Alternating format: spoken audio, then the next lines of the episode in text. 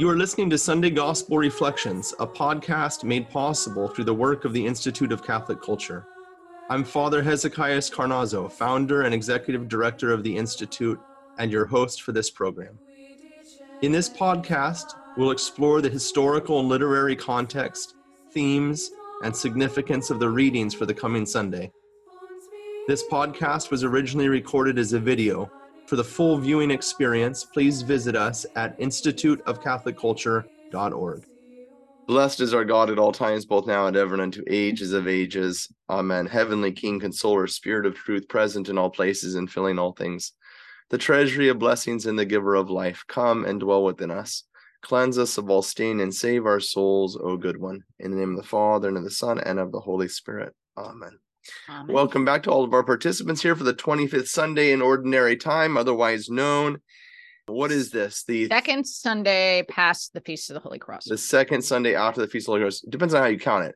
Because That's true. according to the Byzantine tradition, the Sunday after the Holy Cross is called the Sunday after the Holy Cross. But the second Sunday after the Holy Cross is actually called the first Sunday after the Holy Cross. Oh, that's confusing. Yeah. Okay. So, but here we are on the 25th Sunday in Ordinary Time, according to the Novus Ordo counting. and most importantly, we are in this time period after Holy Cross, which means Bible people, liturgy lovers, that we are focused very much in light of the cross on the nativity of the Lord. Everything from the from the feast of the Holy Cross on September 14th, everything heads towards uh towards Bethlehem. And uh of course, this this movement toward Bethlehem, we talked about this of course every year when we get to this point, we talk about this.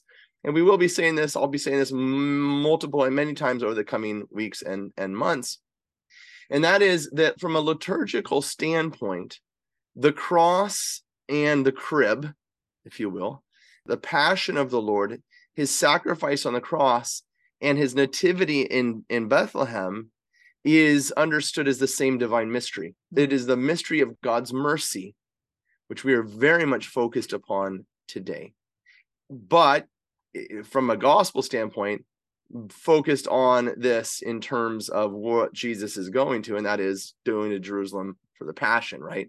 But we, from a liturgical standpoint, can then enter into this understanding the church is placing this before us to understand the mystery of the of the nativity of Christ. Okay, so it's I know that might be a little bit foreign to some people, or you maybe haven't thought about things like that before, but um, but it's it's there, and I and I hope that as we develop this over the coming weeks, you'll start to get a, gain a deeper appreciation of the church's understanding of the feast of the nativity of the Lord. There you have it. Cool. I'm So let's jump in. Give us our passages, Annie. Yeah. Okay. So the first reading for this weekend is taken from the book of the prophet Isaiah, chapter 55, verses 6 through 9. The responsorial psalm is taken from Psalm 145. The gospel is Matthew chapter 20, verses 1 through 16.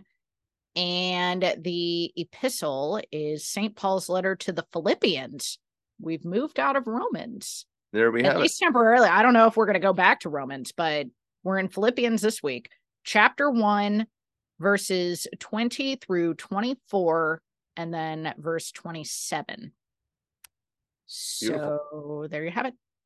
You ready to go in Isaiah? I cer- I certainly am, but I'm just thinking, man, we have to have a talk at the ICC called "The Cross and the Crib," Oh, yeah. right? There's um there's a Caryll Houselander book called The Passion of the Infant Christ. So Ooh, good. Nice. Yeah. Okay, Isaiah 55 verses. Isaiah 55 verses 6 through 9. If you're new to Sunday Gospel Reflections and you're not a member of the Institute of Catholic Culture, come on over, sign up as a member so that you can have access to all this great. We have Father Spitzer's coming uh, to open up our new uh, curriculum year. We're about to announce our curriculum year, by the way. The drum beat, the drum roll should be starting in your homes. You know, it's coming, it's coming, oh, it's I've been hearing it. I've been hearing it. Yeah, yeah, that's not the only thing you're hearing in that brain of there, Annie. Here we go. Isaiah 55. Oh, true. You got to be a member so that when we have the cross and the crib talk, That's right. you're ready for it. Okay, here we go. Isaiah 55, verse 6. Seek the Lord while he may be found, call him while he is near. Let the scoundrel forsake his way and the wicked his thoughts. Let him turn to the Lord for mercy, to our God who is generous and forgiving. For my thoughts are not your thoughts, nor are your ways my ways, says the Lord. As high as the heavens are above the earth, so high are my ways above your ways, and my thoughts above your thoughts. All right. it. Yeah, there we have it. Um, I think I think you need to have a talk too, Father. Um, let the scoundrel forsake his way. I like that. There you that go. sounds- I think that sounds pretty catchy. Scoundrels and such. Yes. so good. Okay, so let's get our bearings first. Tell us about this part of Isaiah and to whom is he speaking in this passage? Okay, so what's the answer? And you know, you're going to give me the answer. The answer is always uh, when we're talking about the prophets, the Babylonian exile. So Right. again, principles, principles, principles. Turn your Bibles back to Isaiah chapter one. Keep your hand on 55, but go back to Isaiah one. If you don't do this regularly, guys, then you're not really ta- taking, you know, learning these. Our, our goal is here to give you principles. The vision of Isaiah, the son of Amos, uh, which he saw concerning Judah and Jerusalem in the days of Uzziah, Jotham, Ahaz, and the righteous Glorious. glorious king Hezekiah, uh, kings of Judah, Judah. right? Got the it. vision. So here's so here's what's what's uh, taking place now. You know Hezekiah is a good example. Hezekiah is uh, reigning just after the Assyrian army conquers the north, right? Mm-hmm. and the Assyrians are going to then be conquered by the Babylonians. The Babylonians are going to come down and they're going to eventually conquer Jerusalem. So Isaiah is living in this time period of impending doom. Jerusalem has not fallen yet, and yet it's not looking good, right? Things are not looking good out there. There, so, but then Isaiah is divided not only into the time period in which Isaiah lived, but he also prophesies what's going to take place, which gives us the second half of his book, which is the book of consolation, uh, which we are in in 55. So, chapter 55 of Isaiah is the second half of his book in which he's calling Israel to repentance for what has happened, right? The first part, chapters 1 through 37 ish, are Isaiah talking to people that are in Jerusalem, that are in the Holy Land, who have yoked themselves to the false gods, who have fall, find themselves in sin. And Isaiah is saying, this is not going to go well, right? Repent of your ways. But now, after chapter 40, he's looking forward to a people that are in exile who God is preparing to bring back to the promised land, to restore their fortunes, if only, right? Why, Lord, are we still here? Why, Lord, am I still suffering? Why, Lord? Why, Lord? Why, Lord? That's what's going on in Isaiah chapter 55. And Isaiah is saying, well, there's a simple reason for that. And that is that the Lord is going to act in your life if you're willing to enter in a relationship with Him. And this is fundamentally important to our entire study today, as it is with every study.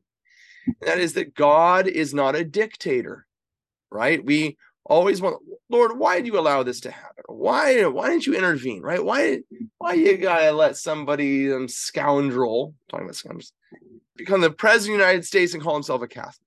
Okay, Father, I'm making political statements now. But you know, why do we allow the scourge of abortion in the United States, Lord? Why didn't you intervene and do something about this? You know, and this is so this is fundamentally important that our, our theology, our scripture study, everything is is theocentric, God-centered, who God is. And we know that God is love, and love is always lived in an atmosphere of freedom. So he'll never impose himself on us um he'll never force us to be saved. And here we're talking about a, a physical saving if you will a, a return from babylon from captivity to freedom. And isaiah is saying look that's only going to happen. You're only going to find that physical freedom that you're seeking if there's first a spiritual freedom. If you begin using your bodies for truth and goodness and your soul for communion, then you open yourself up into a relationship in which God will intervene because you've invited him to do so, right? You want him to act in your life. And that's really what we have here, Annie, in this passage from Isaiah. Okay, great. So let's look at some of these lines in here. Yeah. Seek the Lord while he may be found, call him while he is near. What does it mean that we need to seek him while he may be found. I mean, he's not like playing hide and seek with us or something. Well, yeah, the Lord's in the whole hide and seek game, you know. No, no, he really is actually right. Isn't it so? Oftentimes, oftentimes the Lord seems distant to us. I remember those words of Mother Teresa saying, "Where are you now, mm-hmm. Lord?" Right. yeah. So in our spiritual life, there does seem to be this, you know, back and forth with the Lord, as there is in any relationship. But Saint Jerome says, on a kind of a more of a surface level, he says, "Seek Him." while he can be found while you are in the body and as long as an opportunity for penitence is provided. Yeah? Hmm. so he's saying look you have you've given this t- you've been given this time. Use it wisely to do what is available to you. That's why we're given this time in our life right? But it but there in in isaiah in babylon in exile isaiah is saying look you're in exile because of what you did but you remain in exile for what you're doing. Hmm. So you have to choose how you're going to live your life. Hmm. Yeah, seek the Lord, right? Do something about it. Don't don't stand there. Well, here we are, right? No, seek the Lord out. Invite him. Do something about the situation you find yourself in. I I was also just looking. I always like to look back to the church fathers on these on these passages we're given because they have the this insight and wisdom that we um you know I don't know just like you know and Saint Augustine I came across this for St. Augustine, and he's it's it's classic. I don't know. This must be from the Confessions because it's classic St. Augustine's Confessions material. It's not if it's not from the Confessions. I, but he says this. It's a little convoluted, but stay with it. If therefore he who is sought can be found, why was it said, "Seek his face evermore"? Or is he perhaps still to be sought, even when he is found? Hmm. For so ought we to seek incomprehensible things, lest we should think that we have found nothing. Who could find only how incomprehensible is the thing that we are seeking? I love, I love Augustine. why then does he? Why then does he so seek, if he comprehends that what he seeks is incomprehensible? Hmm. unless because he knows that he must not cease as long as he's making progress in the search itself of the incomprehensible things and is becoming better and better by seeking so great a good, which Wow. is sought in order to be found and is found in order to be sought. For it is sought that it may be found sweeter, and it is found in order that it may be sought more eagerly. That's Isn't that funny. I, it is beautiful because I was I was going to ask, you know, based on these last lines, you know, as high as the heavens are above the earth, so high are my ways above your ways and my thoughts above your thoughts. And I'm like, do we even bother to try to understand God then? Like if it's so far away, like But it's almost like what's the point, right? Remember, remember, Annie, and all of our participants here, they're asking the same question. And remember that we're talking, Isaiah's talking to a people in in in, in the Babylonian exile, right? And Mhm. their ways have not always been, you know, like the ways of King Hezekiah, right? Mhm. So they're in Babylon and they're tempted with all of the things around them. I, I you know the story of the Babylonian exile is so is so applicable today, right?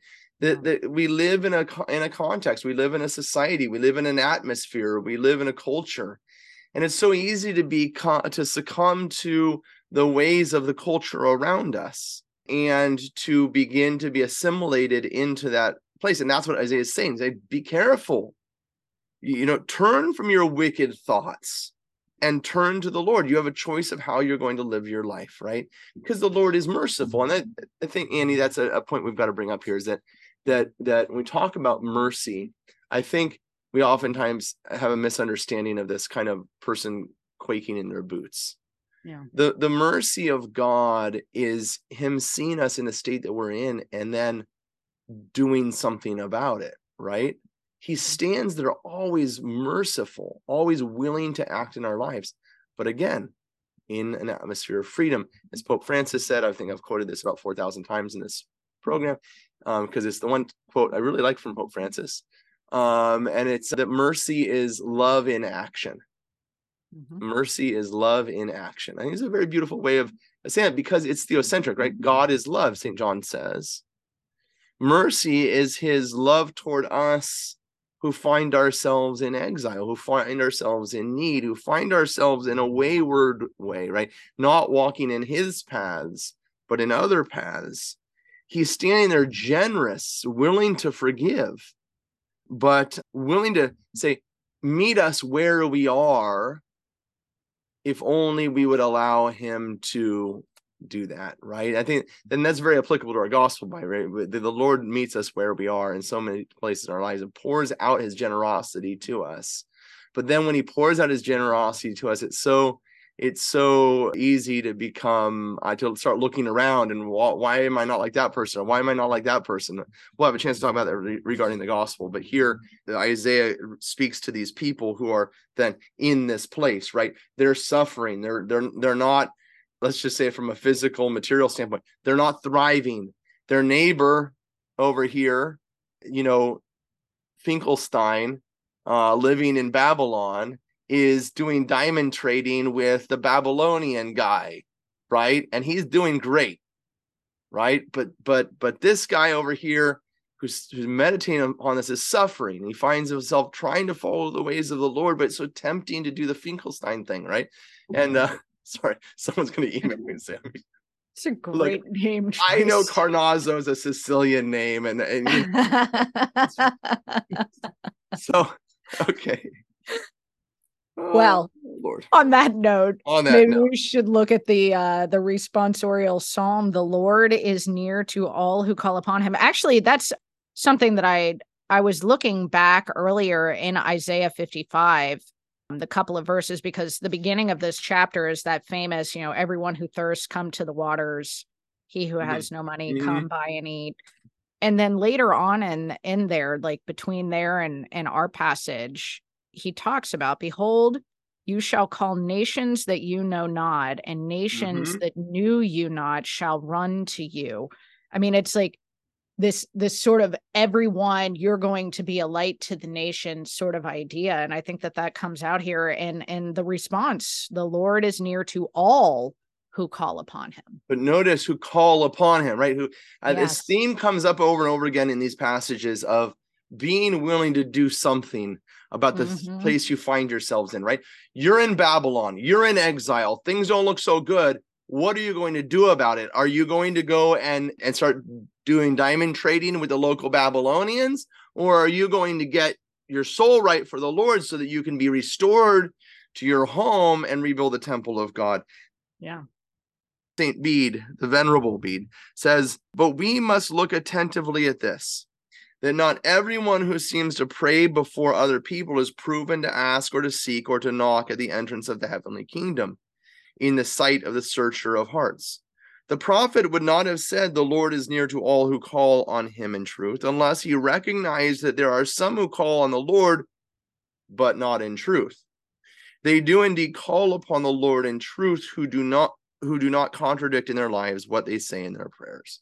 Mm. So again, this is going to come to fruition in the gospel passage that we have today, but but I think it's suffice to say here as we're looking at Isaiah 55 and uh, Psalm 145, I do recommend that you go back and you read through all of Psalm 145 as Annie was pointing out reading through all of Isaiah 55 that getting that context is going to help you tremendously in understanding the passage that we're given. But here this theme of doing something yes seek the lord while he may be found. The lord is near to all who call upon him yeah and so if the lord seems distant at times to us he's it's it, that distance is oftentimes allowed Created by by the lord. What's that? I said created by us. it's cre- it's do, created by uh, us and allowed by the Lord that we might that there may be a cultivation of our heart to Yeah. cry out to Him, to call out to Him from our heart in this in the situation that we find ourselves in, and then to discover how near He is. And I think this is this is um this is fundamentally important that this nearness of the Lord for us that we need to begin to relate to the Lord as he desires us to relate to him as as our heavenly father as our best friend. Uh, i was just giving this homily uh, to my my parishioners i says look is jesus your best friend is he the one that you speak to and allow to speak to you on a daily basis where you're reading the scriptures and praying and c- calling out to him? Is he that person in your life? Or are other things right babylon are other things crowding into your life that's causing such a distance from the lord that you're unable to recognize his nearness his hmm. presence? As is you know jesus is pray always pray always well how how can we understand that unless we are meant to be in regular conversation in in, in this constant you know Annie and I, you know, we're friends, right? We're friends. And and um how often do we speak during the day? Sometimes, yeah, two, three times a day. It's not uncommon in the morning. I wake up in the morning, I gotta call Annie, or I'm on her radio show, or she's coming on here. We gotta call them and touch base, and we're talking about the Lord. Friendships develop because of that kind of regular presence in one another's lives when we don't have that regular presence in one another's lives, then it becomes difficult to speak with one another. It- it- the person seems distant to us. I can think of even family members right now who are quite distant from me. And and why are they distant from me? Well, maybe our ways of life are very different, but ultimately, not only are our ways of life very different, but we've allowed the communication to cease probably because our ways of life are very different right? But how are how, how are we to restore those that relationship? How am, are we to restore a common way of life in truth and that is through our regular conversation with one another? The lord is near to all of those who right? Mhm. And that's where the venerable Bede's uh, insight I think is very beautiful. They do indeed call upon the Lord in truth, who do not contradict in their lives what they say in their prayers. Right. So, in to do something, call out to the Lord who is near. Seek the Lord while he may be found. Now is the time of that seeking. And I- and and before we go, Annie, I know we need to go to the gospel. Maybe you have something else at point, but but remember, in light of the Holy Cross and in light of the Nativity coming seek the lord while me the lord is going to come Yeah. and this mm-hmm. is now we can begin to triangulate things because not only is the nativity to be seen in light of the cross but it is also understood liturgically in light of the second coming the lord is coming are we going to be prepared for his coming Yeah. That's beautiful. I mean, I guess the only thing that I was going to to bring up aside from that is, you know, he said it says here in the God in the in the responsorial psalm, the Lord is gracious and merciful, slow to anger, and of great kindness, is good to all and compassionate toward all his works. And and I just think of that in light of those who are living lives of sin right now. I mean, we're all living lives of sin in our own ways, but there are those that are further away and those, you know, and and yet there's still time. There's still time while the Lord can be found. You know, Yeah. like that I think that'll come out in the gospel too, but yeah those who mm. are far away from the Lord now, there's still a chance. one of the tricks of the devil is to convince us that the Lord is not near at hand, right? And we begin to lose hope. The loss of hope is a, one of the marks of the evil one. It is to to corrupt the revelation of who God is, which is what the evil one wants, right? Um, remember the Egyptian or the, the Israelites out after the Exodus out in the desert who say, What did you bring us out here to starve us to death? Right? So to twist the nature of the Lord into one who is distant, who is one who is unapproachable, who one who doesn't care, who doesn't love, who is not near, who is not compassionate and gracious and merciful, right? And I begin to believe that due to my sin, I am unable to approach the Lord. That is false. Jesus comes Jesus comes to the paralytic, he comes to the blind. Remember the story of the of the uh, prodigal son. It's the father who goes running out to the son as soon as he turns. No matter what our sins are, no matter how far we are from the Lord, if we're willing to turn to him, he will come running to us. He's not far from us. It is we who have placed ourselves at a distance from him. And Mhm. it only takes that slight. I oftentimes say to people in confession that we never be ashamed of turning to the Lord in the midst of our sin. Hmm. There is no point in which the Lord is not near at hand. If we would turn, even in the midst of our sin, then we find ourselves in this place. It's there that we need to begin to turn to the Lord. Yeah. And so that he can bring healing in the midst of our fall. And then we can rejoice in that moment that we find the Lord as our benefactor, as our savior, as our heavenly physician, as the merciful one, as the compassionate one. We discover who the Lord is in our life when he finds us in the state so far distant from him. You know, it's funny you bring up the prodigal son because I was thinking our gospel passage this weekend is kind of like in a way in a way kind of Matthew's version of the mm. prodigal son. I think I don't know, maybe I'm a little bit off there, but he doesn't have the prodigal son in his gospel. So this is kind of I don't know, kind of a similar theme. Anyway, Yeah, shall we read it? Yeah. Well, I mean, it's all about the kingdom of God. It's all about the church. It's all about God's interaction with us and our tendency in response to that to that interaction, what the Lord actually does for us, and how sad, how oftentimes our response to that gift is is not what it ought to be. But here we are in Matthew chapter Matthew chapter 20. 20. Yeah, verse 1. Here we go. Jesus told his disciples this parable The kingdom of heaven is like a landowner who went out at dawn to hire laborers for his vineyard. After agreeing with them for the usual daily wage, he sent them into his vineyard.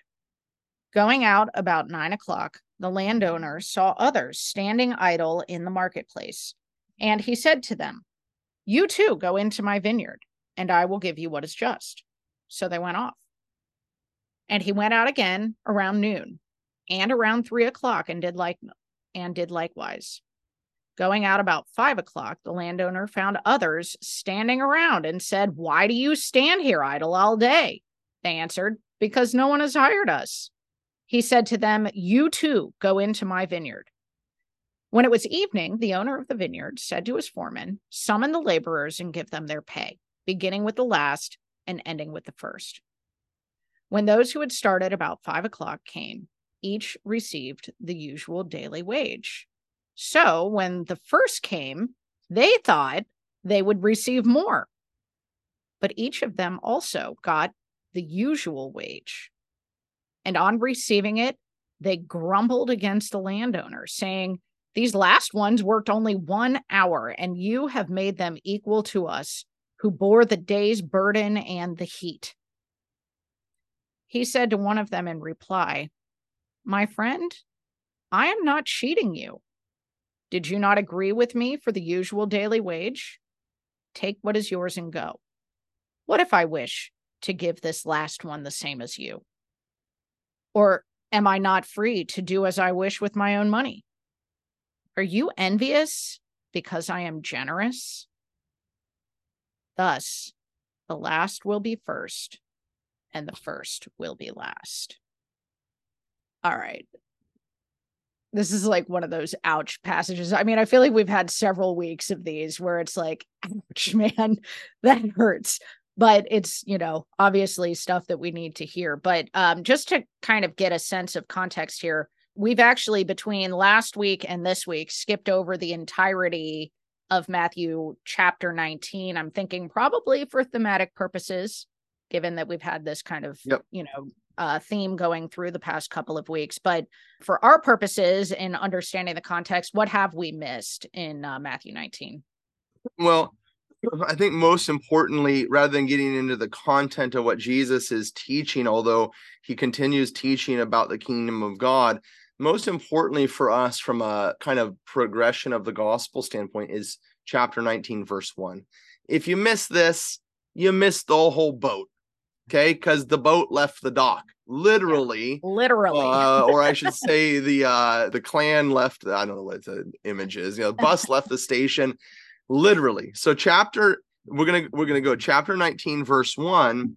Now, when Jesus had finished these sayings, he went away from Galilee and entered the region of Judea beyond the Jordan, and large crowds followed him, and he healed them there. So there we have Matthew chapter 19, verse 1 gives us a critical moment in the gospel because up to that mm-hmm. point, I mean, Jesus has visited Jerusalem, but this is his final, this is now the result of what we saw. You know, he goes up on Mount Tabor, the transfiguration, and that kind of triggers this movement now towards Jerusalem in chapter 17 and 18. He's kind of going back into the region of, of, of the Sea of Galilee before, you know, he's probably going back to honestly to tell the apostles, get your bags packed.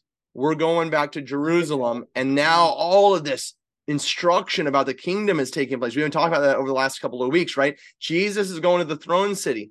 He's got an idea of where he's going to be enthroned, that is on the cross. The apostles have their idea of what it's going to look like. And um, and now he makes his way down uh down the valley from the Sea of Galilee this is now the tribal allotment of Israel. Here you can see on your screen. This is the original allotment to the different tribes. And um and um but of course by the time of G by the time that Jesus is walking around Palestine things look a little different. So here's the general look of what it was basically like by the time of the Lord but nevertheless you'll notice this area of Ju- of Judah Mhm. Judah was the tribe that the kings came from, right? David was from the tribe of Judah. Jesus is a descendant of David, is from the tribe of Judah. Judah is the throne city and therefore is also the name of the entire empire, if you will, of, of David and Solomon, and becomes the name of the region toward the time of Christ, the area where the Jews live, the Judeans, Sure. right? The Jews live versus the Samaritans in the area of Galilee and so forth. Judea is kind of that whole area and, and and including all, you know, by the by the Roman control. But now Jesus goes down this the the thing and says Judah beyond the Jordan. Well, why do we why are they talking about Judea beyond the Jordan? Because at the time of Christ, the- it was a, a different territory. Oh, uh okay. right? And so but but nevertheless from a biblical standpoint from a biblical standpoint we can talk about judah's expansion power expansion over time. So the babylonian exile happens. When the jews return from babylon the area that they populate is called judah or the area of judah. So judea right the area so that would have included all sorts of lands east of the jordan wherever the Jews are found. That's kind of the idea. And Jesus comes back down here, most likely right in this region right here, because that's where the baptismal site is. This is kind of Jesus did a lot of hanging out here, where John the Baptist was, where the Essenes were, where the right where the Qumran uh, caves were found. It's all right here, just on the northern tip of the Dead Sea, as the as the sea as the Jordan River dumps into here. Um, so Annie, that's my simple way of saying that's what's going on in chapter 19. A number of conversations ensue in chapter 19 with the Pharisees who are trying to trip up the Lord, trying to get him to do something he shouldn't do. While Jesus is saying, Yeah, whatever, I'll deal with you, but I also need to deal with my family, my the apostles, because I need them to get ready for what's coming, right? And what is coming is, of course, the passion, the passion narrative, and thus all of these conversations about the kingdom of God, what it looks like. What's it going to look like when Jesus goes to Jerusalem as an enthroned there? Yeah. Mhm. And that's why we have these parables that come up because this is what the apostles are asking. Look at chapter 18, verse 1. Well, I need to go back very quickly to a, a, a couple of verses we've looked at. chapter 16, verse 21. This is Jesus's perspective, right? From that time, Jesus began to show his disciples that he must go to Jerusalem and suffer many things from the elders and chief priests and scribes and be killed. On the third day, be raised up. And Peter took him and began to rebuke him. Right there's the two perspectives. Jesus is getting thrown on the cross, and and the apostles are like, "No, no, no, we're we're gonna win." Jesus, we're not letting that happen. We got swords and we're gonna go to battle, right? And then chapter 18, verse 1 at that time, the disciples came to Jesus saying, Who is the greatest in the kingdom of heaven? Who gets to be enthroned when you go to Jerusalem? Who gets to be at your right and your left, right? And then, of course, of course, the mother of these two of, of James and John get into this business too, right? In chapter 20, verse 20. Chapter 20, verse 20. Then the mother of Jesus came up to him w- w- with with her sons and kneeling before him said, She has something. And he said to her, What what do you want? And he said, command that my two sons of mine sit one at your right and one at your left. Well, notice, look back at, at verse 17 of this passage. And Jesus was going up to Jerusalem. He took the 12 of his disciples, and on the way, he said to them, Behold, the Son of Man is going up to Jerusalem, and the Son of Man will be delivered up. The chief priest said, Okay, and he'll be mocked and scourged, and on the third day, he'll rise. This is now the third time he said it, right? He said it in 16, mm-hmm. in 16, 21, he said it again in 1722. Mm-hmm. And now he says it again in 18, verse 17. You want to write that in your Bible. Okay. These so Jesus is saying, guys, here's what we're going to Jerusalem to do. And the apostles are all having another conversation on the side. They're not actually yeah. hearing what he's saying. They're not in, letting it penetrate. And all the while, he's Jesus is telling them, here's what our kingdom's going to look like. Here's what it's going to when i when i go to jerusalem here's what we're going to establish okay? And therefore our passage today. Yeah and like chapter 21 is the entry into jerusalem. I mean we're like right there. we're right there. Yeah. We're right there. So let's look at this parable a little bit father. What do you what do you think is the usual daily wage in the kingdom of heaven? Um i think in california it's like if you're like a flipping burgers at McDonald's, it's like 25 yeah, yeah. bucks an hour now. Yeah, is it really? Make it all fair. Wow. Yeah. No, well, no, I think it's that was ridiculous. Uh no, uh Saint Cyril of Alexandria says he gives to all their single denarius, which is the grace of the spirit. Hmm. Perfecting the saints in conformity with God and impressing the heavenly stamp on their souls and leading them to life and immortality. Is the gift of God's life within us. Yeah, being poured into us generously. And um, and uh, I don't know if that's the answer to the question you were looking for, Annie, but you know, I kind of figured that was going to be the answer when I asked the question. It's all about a relationship. Yeah. Right. And being willing to do something in relationship the lord has done everything for us. He's offered himself to us. Are we going to turn and receive that gift and offer ourselves back to him? That's what this constant repetition of the kingdom of heaven is like. He's saying to the apostles get out of your mind herod and the romans. Get out of your mind all of your concepts of worldly thrones of the babylonians and the egyptians. Get all of this out of your mind. My kingdom is above all of that. Remember what was what did Isaiah say? As as high as the heavens are above the earth, so high are my ways above your ways, and my thoughts above your thoughts. That's why these parables are given to us. They can start to begin to see what it's going to be like. Why? And I said this multiple times over the last couple of weeks. They're heading down to Jerusalem. You got the Pharisees, you got crowds around them. Isn't that what it says? Uh, mm-hmm. now, chapter 19, verse 1 and lar- sorry, verse 2. And large crowds followed him. There are thousands of people they're gathering around him. And the apostles are like, hey, what about me, Jesus? Don't forget about me. They, this goes so far that they begin pushing people away in chapter 20. Notice chapter 19, verse 13. Then children were brought to him that he might lay hands on them and pray. And the disciples rebuked the people you know, keep them away. Too many people. Lord, what about me? What about my role in your kingdom? Why are you talking to all of these other people? Why are you going out to new people and allowing them to join us when you've been in Galilee and they've been talking with the Pharisees? Remember the groups around Jesus. There's his closest friends, right? There's Peter, James, and John. There's the, the 12. And then there's those people on the fence. Or maybe we could say there's the 70 disciples. Mhm. And then there's the people that are on the fence. And then there's the there's the, the Pharisees and, and Sadducees and the Herodians.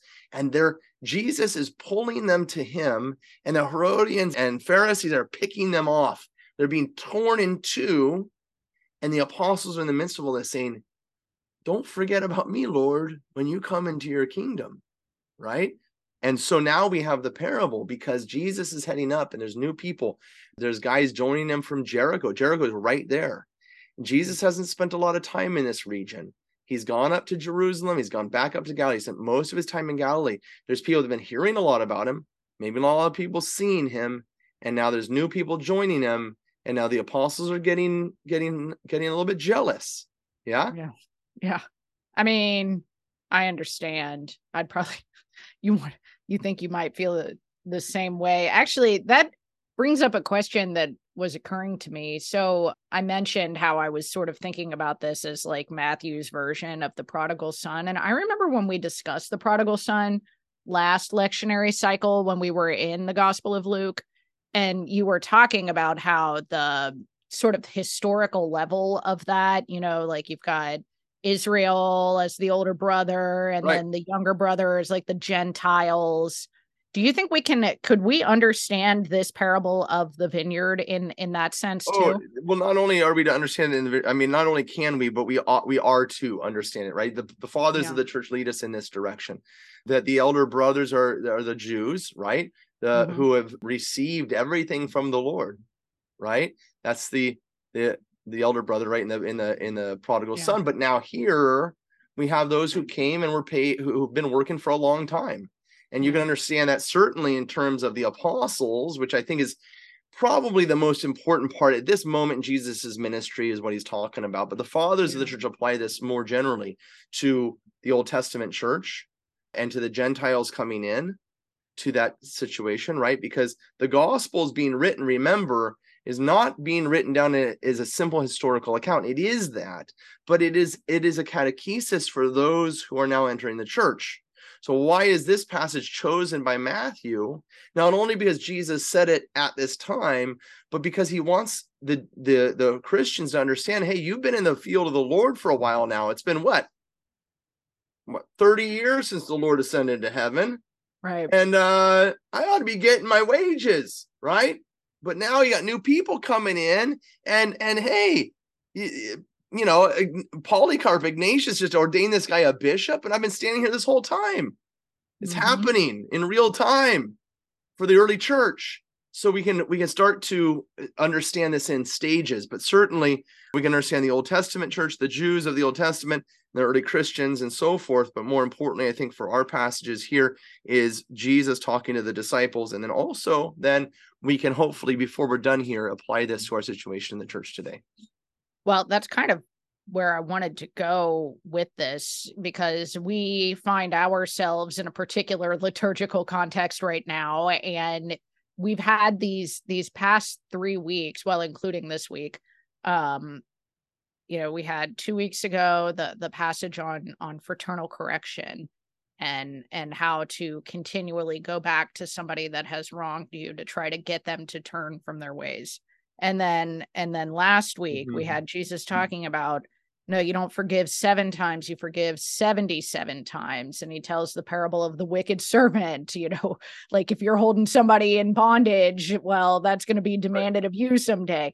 Um and then we have this passage where where we hear about the generosity of of the owner of the vineyard and you know you've got these laborers that are kind of envious kind of jealous of you know the people that are coming along lately This um yeah. i mean what do you think altogether this all teaches us about the kingdom? let me share with you St. John Chrysostom. Okay, and then maybe we can apply it to what you're asking. He says, but the question is whether the first ones who were righteous and pleased God, and who shone brightly from their labors through the whole day, at the end are possessed by the lowest vice, envy and jealousy. Mm. For they saw the others enjoying the same rewards, and said, These last ones worked only one hour, and you have made them equal to us, who bore the weight and the heat of the day. Even though they were not going to be penalized or to suffer any loss of their own pay, with these words they were angry and displeased at the blessings others received.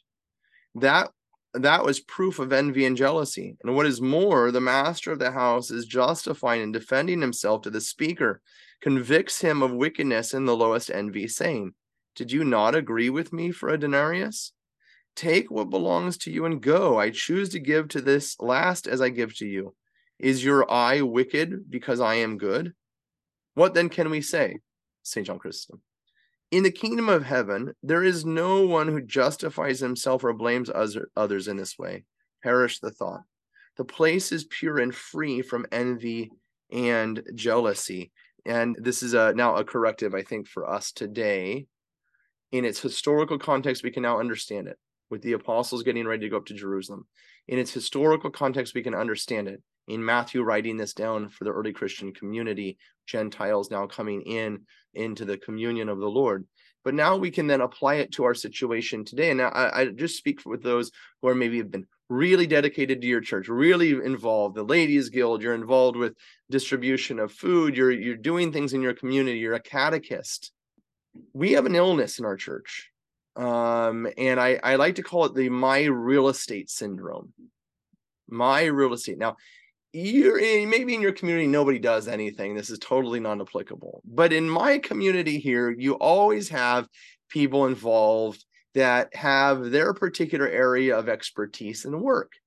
But unfortunately, Pancake breakfast. No. I make the pancake. Look, I make the batter, and nobody knows how to make pancake batter but myself, right? I'm the only one that knows how to make it. Get out of my way. I'll take care of it. Please, please, I'll take care of it. I make it on Friday night, and then we freeze it or we put it in the refrigerator for Sunday morning.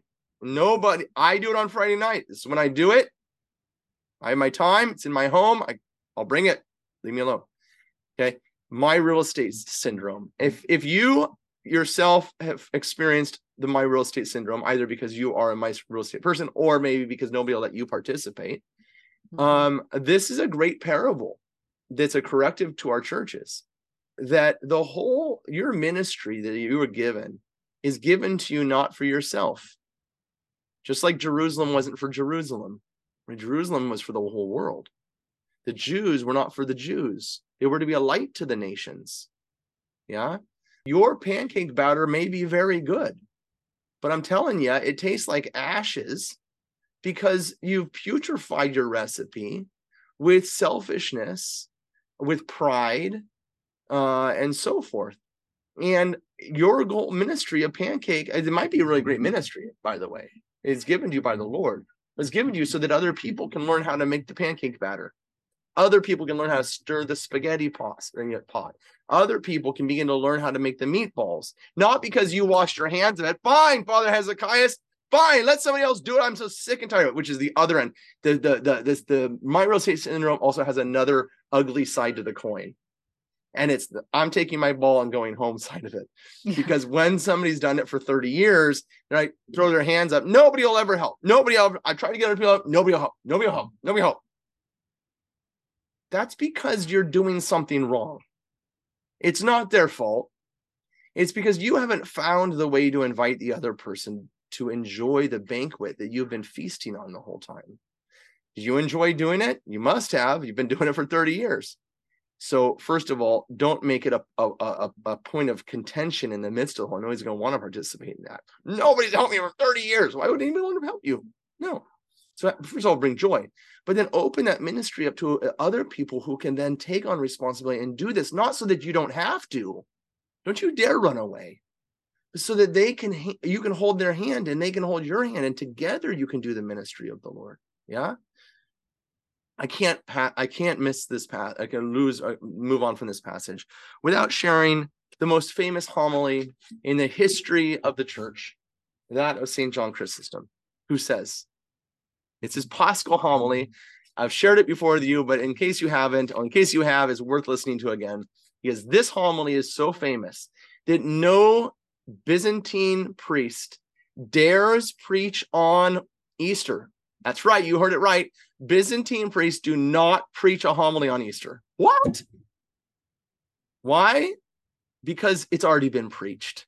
We proclaim the homily of St. John Chrysostom on Easter Sunday every year as our homily, and it goes like this Let all pious men and all lovers of God rejoice in the splendor of this feast.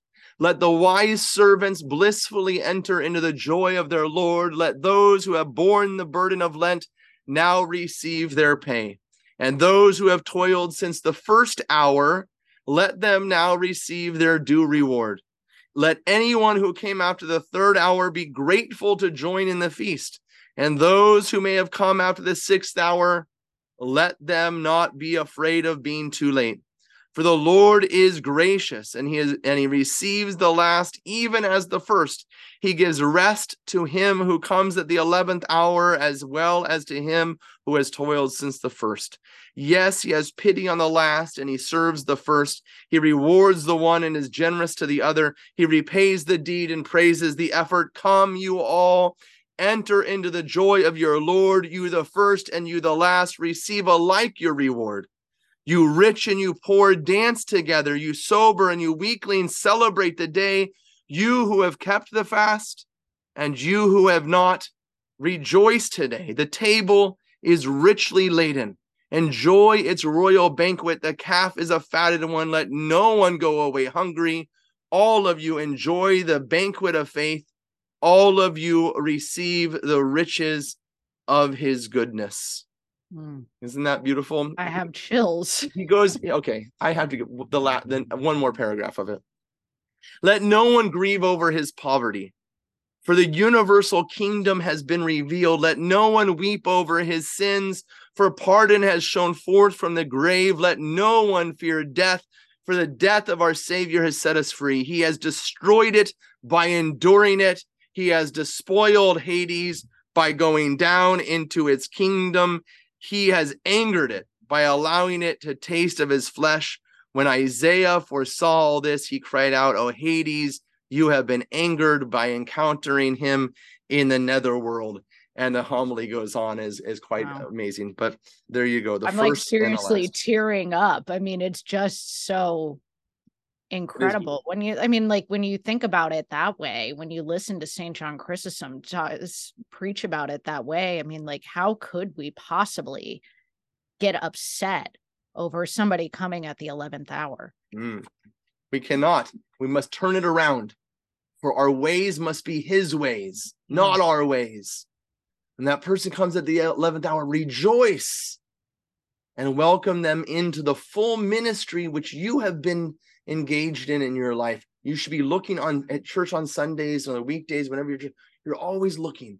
Who has God put before me that I might bring into the ministry of the Lord, that they might live out their vocation alongside my ministry. Yeah. Well as st paul says in the second reading only conduct yourselves in a way worthy of the gospel of christ There it is. Let's turn to there. Philippians chapter one. Yes. Philippians chapter 1 we're starting um sort of i guess a little more than halfway through verse 20 Yeah. And then we go verse 20 through 24. yep and then skip to 27 We skip to 27. Okay. I guess 25 and 26 is done. Yeah. Go ahead. Let's go ahead and let's start with uh with uh verse 20. Okay. brothers and sisters, or brethren. Christ will be magnified in my body, whether by life or by death. For to me, life is Christ, and death is gain. If I go on living in the flesh, that means fruitful labor for me, and I do not know which I shall choose. I am caught between the two. I long to depart this life and be with Christ for that is far better. Yet that I remain in the flesh is more necessary for your benefit. Only conduct yourselves in a way worthy of the gospel of Christ. Yeah, I just we'll just bring to that that first verse there that we have in verse 20. Christ will be magnified in my body, whether life or death. But and, and I, I've said this over over and over again uh today is about doing something Yeah. about the situation we find ourselves in. Cry out to the Lord, he is near. Um, seek his ways, uh, and so forth. St. John Chrysostom, we might as well finish up um with with He's the man of the hour. one must not suppose that he is deme- he is demeaning this life. He is not saying that since there is nothing good for us here, we might as well do away with ourselves. Not at all. There can be profit even here if we live not toward this life finally, but toward that other, toward the Jerusalem which is to come, as Isaiah spoke about in chapter 55 in our Old Testament reading. To Christ our God be glory, both now and ever, and unto ages of ages. Amen. Thank you for joining us for the Institute of Catholic Culture's Sunday Gospel Reflections podcast. The Institute of Catholic Culture is an adult catechetical organization dedicated to the re evangelization of our society through educational and cultural programs offered to the public at no charge.